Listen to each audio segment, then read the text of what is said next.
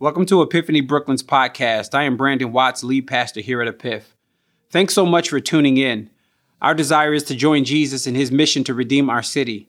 May God bless you as you listen, and consider subscribing so that you can tune in each week. Grace and peace.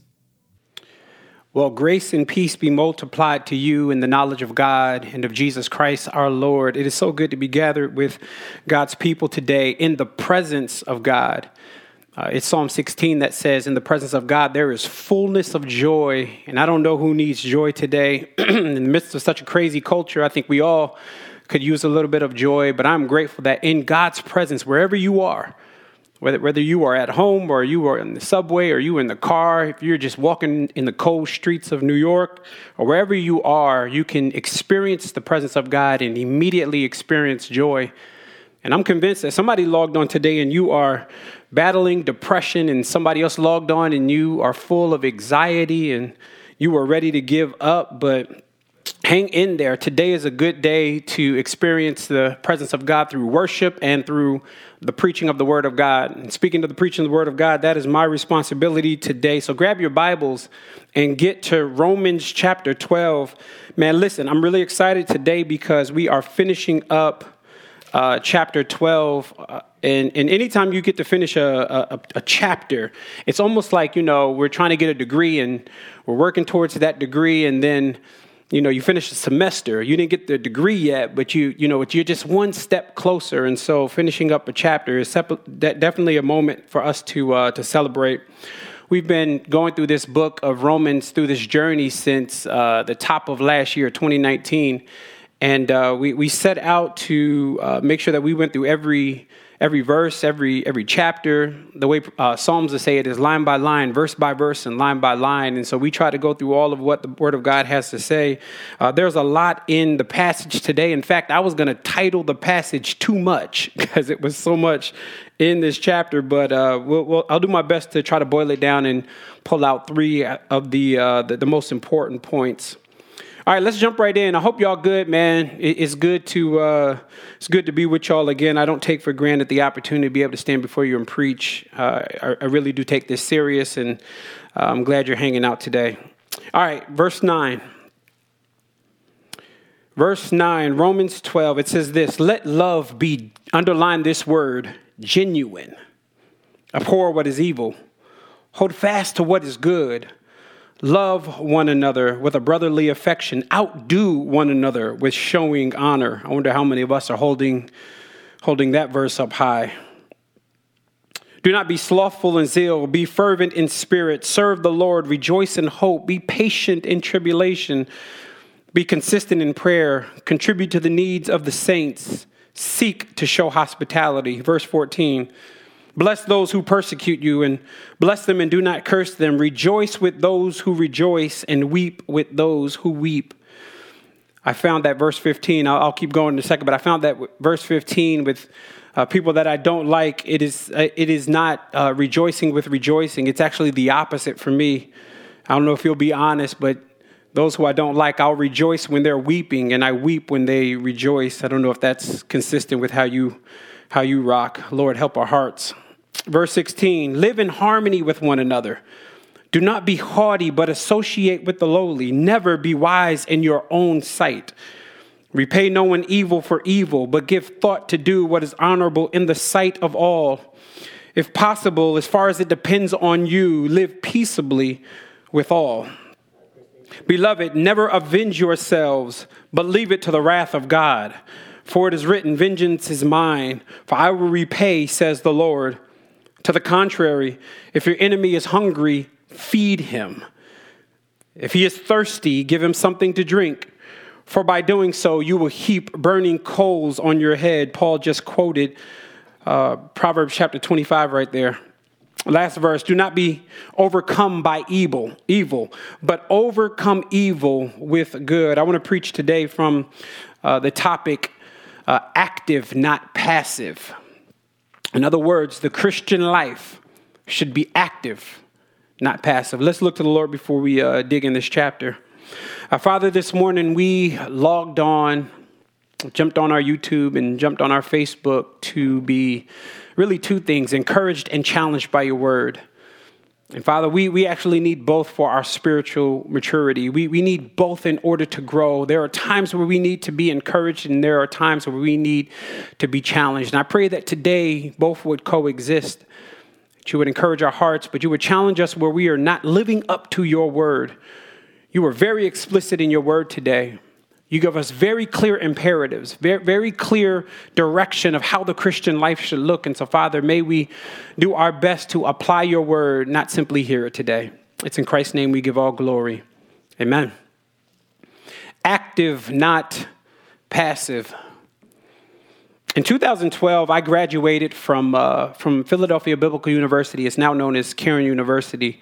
Graduated with my degree in Bible with a concentration on discipleship counseling.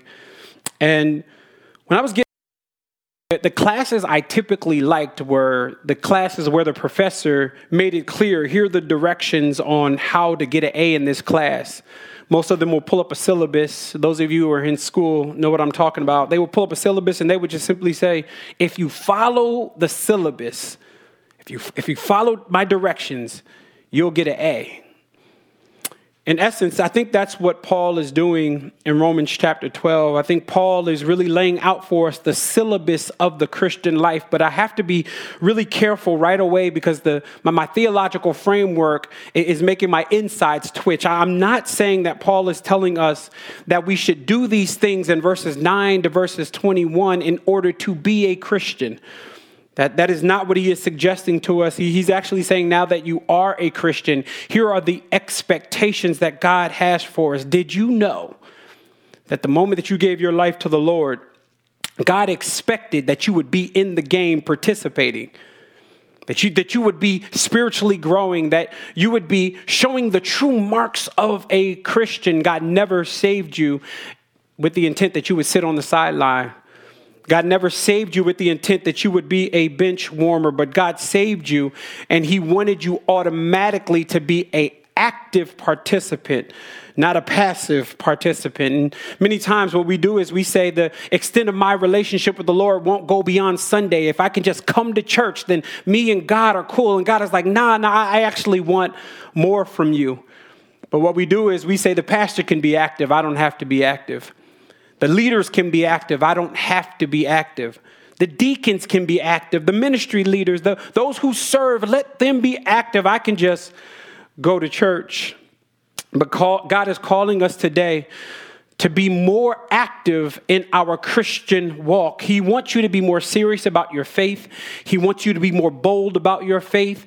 He wants you to be more brazen and consistent and dedicated. At the end of the day, he wants you to be more active. Would you just type in the chat room, God wants me to be more active in my faith. He wants me to be more active in this Christian walk because God does not want us to sit on the sideline. Now, please do be careful because Paul here is not giving us a self-improvement plan. He's not saying these are the things to just improve yourself.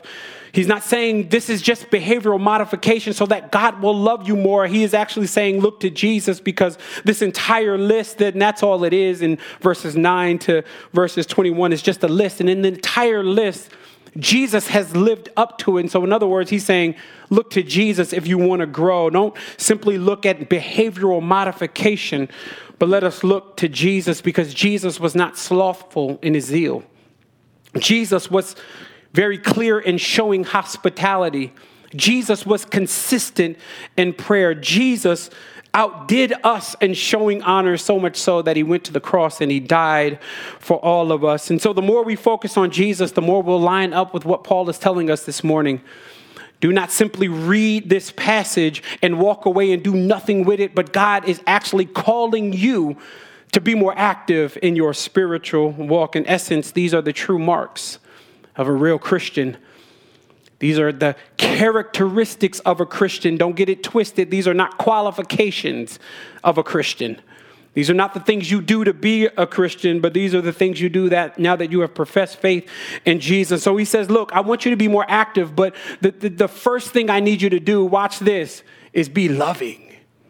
First thing I need you to do is not a list of things that you have to run around and try to figure out in order to make yourself, to patch yourself up, to be a good Christian. No, just first start with loving people. And the way he says it in verse number 9, I hope y'all are rocking with me. Let love, I told you to underline it, be genuine.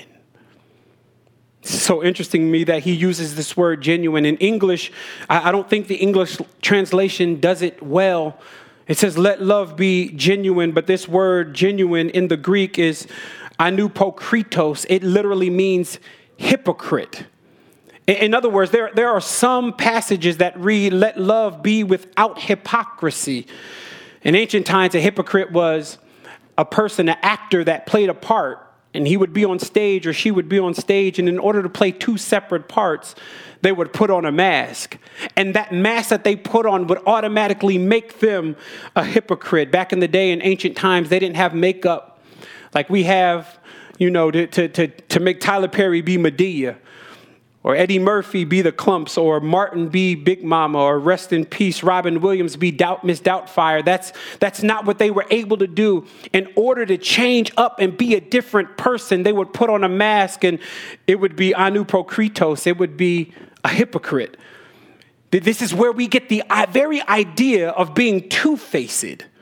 So we get the very idea of being one person when you're in front of somebody and being somebody else when they walk away. And Paul is suggesting that the signs of being a true follower of Jesus Christ is that you love without hypocrisy, that you love in a way that's genuine, that you love in a way that's impactful, that you love in a way that is not selfish. And so one of the signs that we are following Jesus is that we denounce two-facedness.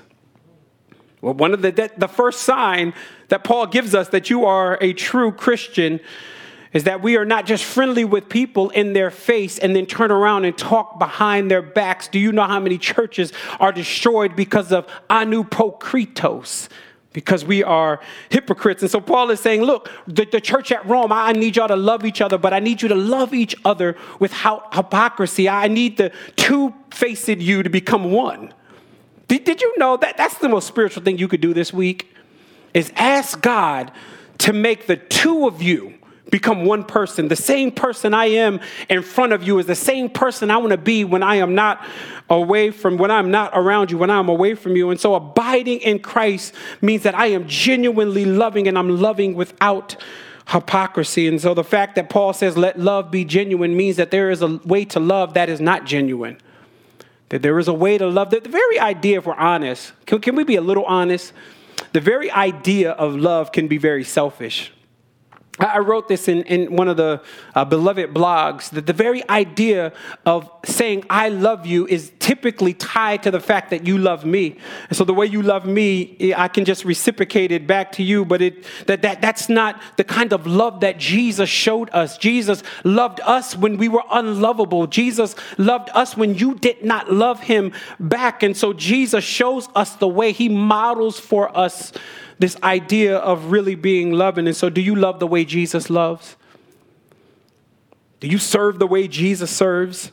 Do you love without condition? Do you love in a way that is sacrificial? And in fact, it's almost though Paul wanted to make sure that he was touching on all bases of loves, and he uses love in two different ways in verse 9 and verse 10. In verse 9, he uses the word agape. That is self-sacrificing love. But then in verse 10, he turns around and uses Philadelphia, which is brotherly love. Lord, help us to love people like you love us. Help us to love people the way that we say we love you. Do you realize that if you say you love God, God is often looking around going, you love me by how you love people? Okay, you don't believe me. Do me a favor real quick. Go to 1 John. I know y'all are probably on your phone, so if you could just do me a favor, click to 1 John or go in your Bible and flip there. If you're looking for it, go to the last book of the Bible, then you'll go back to Jude, then you go to 2 John, then you'll find 1 John. Go to 1 John with me real quick. I found something this morning. I shot it over to Ed and asked Ed, could he pull it up for me? Look at verse 19, 1 John chapter 4. Now, watch how God is like, if you really want to say you love me, you'll love my body. You'll love people. You'll love your neighbor. Watch how he says it here in verse 19. We love because he first loved us. If anyone says, I love God, but hates his brother, he is a liar. He says, for he does not love his brother whom he has seen. How can he love God whom he has not seen? Pay attention to verse 21. And this is the commandment that we have from him. Whoever loves God must also love his brother. Let me say that again and look directly in the camera. Whoever loves God must first love his brother.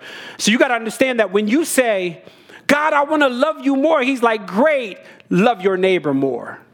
God, I want to love you more. He's like, great, love Ed more. God, I want to love you more. Great, love Gabe more. And God knows that's hard to do. I want to love you more. God, love your kids more. Love your wife more. Love your children more. Love the people that don't love you more. And God is like, that is how you show that you truly love me. This is agape. This is Philadelphia. This is brotherly love. So the first way that he shows us that we are marked as true Christians is when we go around and genuinely show love without hypocrisy, love that is genuine, love that is authentic and real. And trust me, man, people in this time and age need genuine love. We don't need that fake stuff. Keep that fit. We need genuine love. And so he says, look, you want to be marked as a Christian. Here it is. If you want to be active and not passive, first you got to do it by loving. Now watch this. I need you to follow the verbs here. Follow the action here. Verse number 11. Do not be slothful in zeal. Be fervent in spirit. And by the way, none of these are suggestions. They're all written as imperatives or commands.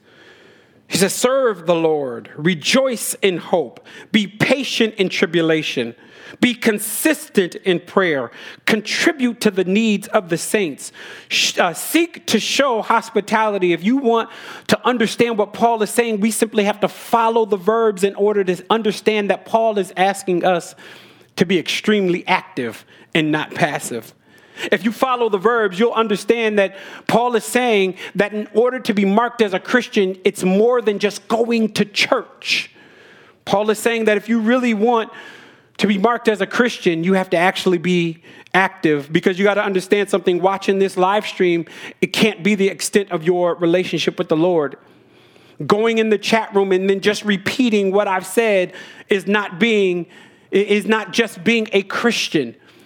Going in the chat room and saying hi to somebody that you don't know cannot be the extent of your relationship. Paul is like, if you want to be active, here's a list of things you got to do. You got to outdo one another with showing honor.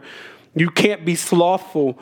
You got to be consistent in prayer. He gives us a bunch of action words here, and there is nothing passive about the words that Paul is giving us this morning. They all require us to have action, and most of them require us to do so in the presence of a body or community or around people. Too many of us are content with the bare minimum. I know I'm talking to somebody today. There's somebody on right now. You are content with the bare minimum. You are content with just jumping on and then jumping off. You are content with being at the same spiritual maturity that you were last year at this time. Last year at this time, we were just in the midst of going into a pandemic. We are still at the same maturity level. And I feel like this is a theme that God is giving our church since the inception of 2021. We've been talking about spiritual maturity and spiritual growth. If we want to grow, we got to be way more active than we are. Paul says, here's the syllabus.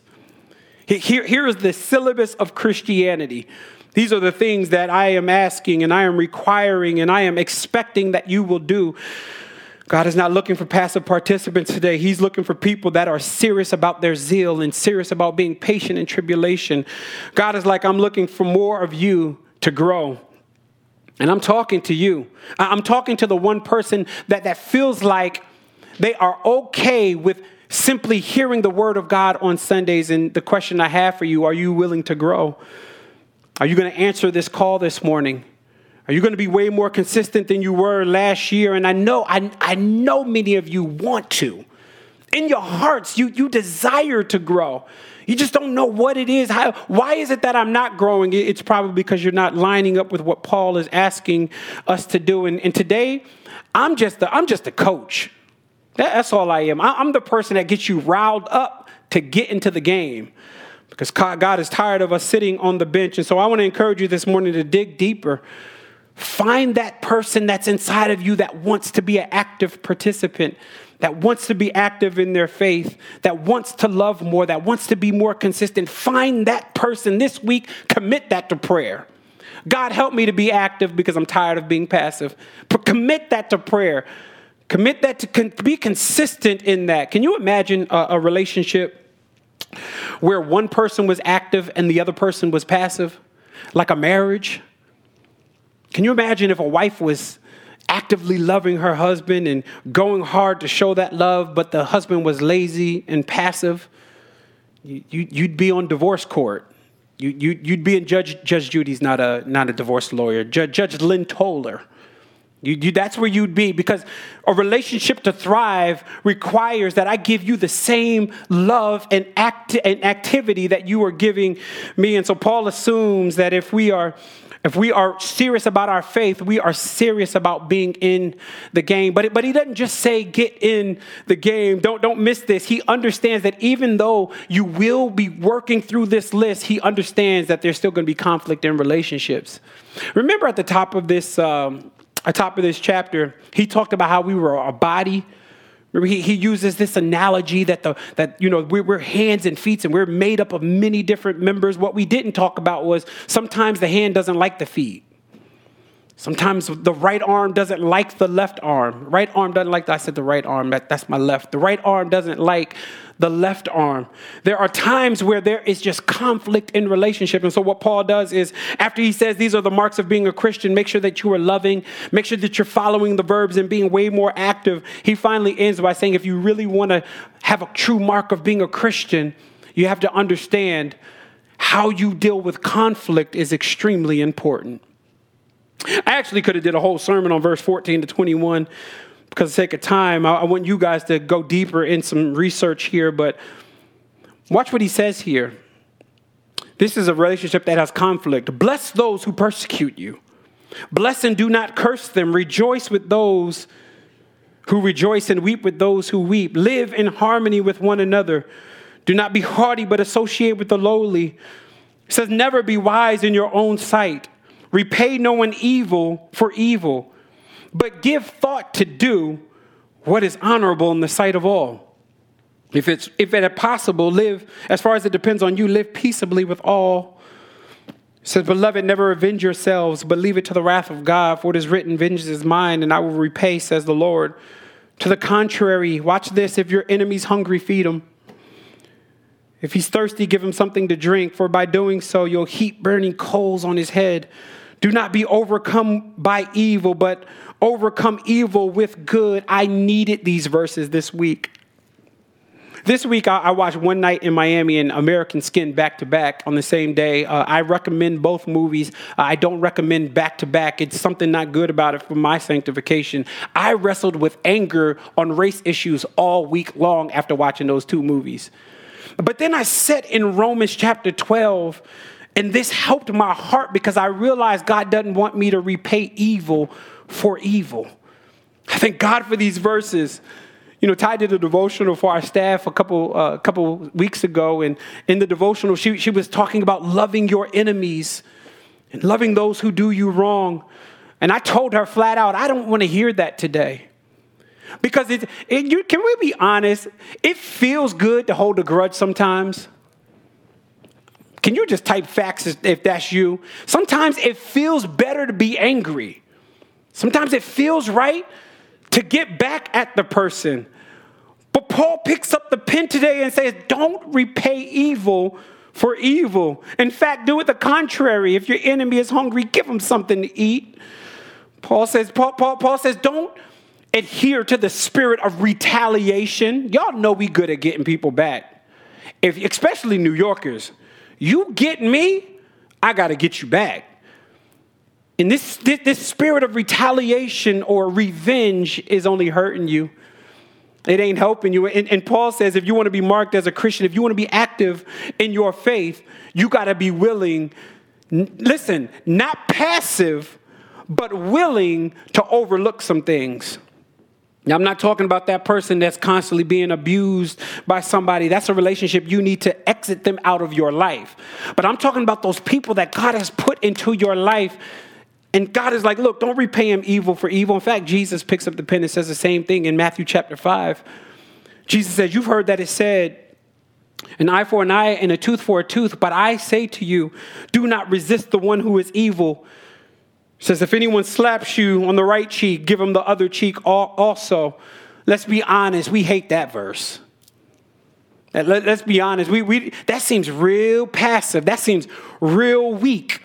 But can I promise you there's nothing weak about it? There's nothing weak about what Paul is saying. In fact, you know how I know it's nothing weak about it? Because verse 19 actually says, leave it to the wrath of God. The reason I don't got to repay evil for evil is because I put you in God's hands.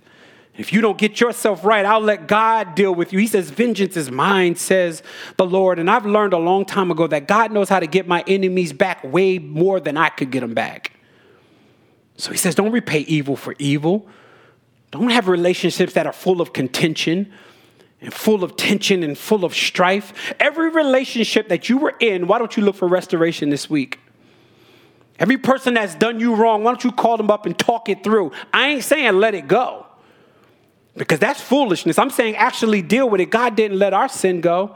God dealt with it on the cross. It is so anti the gospel to sweep people's offense under the rug. No, we're going to deal with some things. But as far as it depends on you, this is the scripture today. Live at peace with all people. Pastor B, I'm just not trying to hear all that kumbaya stuff. I'm not trying to hear that. I'm still angry. I want to pray like David. You know, in Psalm 58, David prayed against his enemies. He says, knock their teeth out of their mouth. Psalm 109, David prayed against his enemy. This is what he says. He says, let their children be fatherless and his wife be a widow. Let his children wander and beg. Do you know this is actually a scripture? And let them seek sustenance far from their ruined homes. And so many of us are like, God, I want to be like David. But Paul is saying today, I need you to let vengeance be the Lord's and not yours. Bars. If you want to be a true mark of a Christian, you have to be a person that is striving to live at peace with all people. This is not some kumbaya stuff. Do you realize that kindness actually can lead to their repentance? Do you realize that Proverbs says a soft word turns away wrath? You know, Paul right here is quoting Proverbs 25. But I want you to do research on this. When he quotes Proverbs 25, verse 21 and 22, he leaves off a part. When he quotes it, he leaves off the part that says, and the Lord will reward you. He leaves off that part, I assume, because he doesn't want us to focus on the reward, but he wants us to focus on not retaliating. He wants us to focus on not getting people back. He's really, in Proverbs, they're borrowing from this Egyptian ritual where a person would do somebody wrong, and then when they found out he did them wrong or she did them wrong, they would walk around with a pan of hot coal on their head. And many of us want our enemies to do that, but the way we do that is kindness. Is that not what the scripture says? It says, to the contrary, if your enemy's hungry, give him food. If he's thirsty, give him something to drink, for by doing so, you'll heap burning coals on his head. You'll cause him to repent. After all, the way you and I got in relationship with the Lord was because of God's kindness, not scare tactics. The way you and I got into relationship with the Lord is because God showed us kindness even though we didn't deserve it. The way you and I got in relationship with the Lord is because God looked down and saw our offense called sin and disobedience and still sent his son to a cross to die for our sins. Paul talks about this in Romans chapter 2, verse 4, where it says, the kindness of God led us to repentance. You thought that you got to repentance because of scare tactics, but in reality, you only repented because God showed you kindness when you didn't deserve it. God showed you grace when you didn't deserve it. God showed you mercy when you didn't deserve it. So God wants us to grow in looking more like Jesus. How do we do that? By showing kindness to the people that have done us wrong. And I know this is hard. I know this isn't easy. Some of you got some real deep offenses. So some of you have been burnt and you've been hurt and it's been a long time and you've held a grudge. And some of you, it's in your marriage. You just got some deep wounds that have never healed. And so instead of seeking reconciliation, instead of living at peace with all people, we'd rather give you the silent treatment. God, help our hearts. Help us today to have these true marks of a Christian, someone who loves genuinely without hypocrisy, someone who's active in our faith, and someone who knows how to take an offense and deal with it, but forgive somebody. Listen, God is calling us to be more today. I don't know who I'm talking to, but that one person that logged on, and you logged on because you do this every week. You like the worship. You know, you like seeing Chris and Rob with their hats on, and they seem cool while they're worshiping. And so, you know, it's just that they got cool graphics. Nah, you logged on because God wants you to forgive somebody that hurt you. You logged on because God wants you to be more active in your faith. You logged on because God wants you to love without hypocrisy. I want to end my time today by simply praying for you. This is not hyperbole. You actually can grow this year ways you didn't grow last year.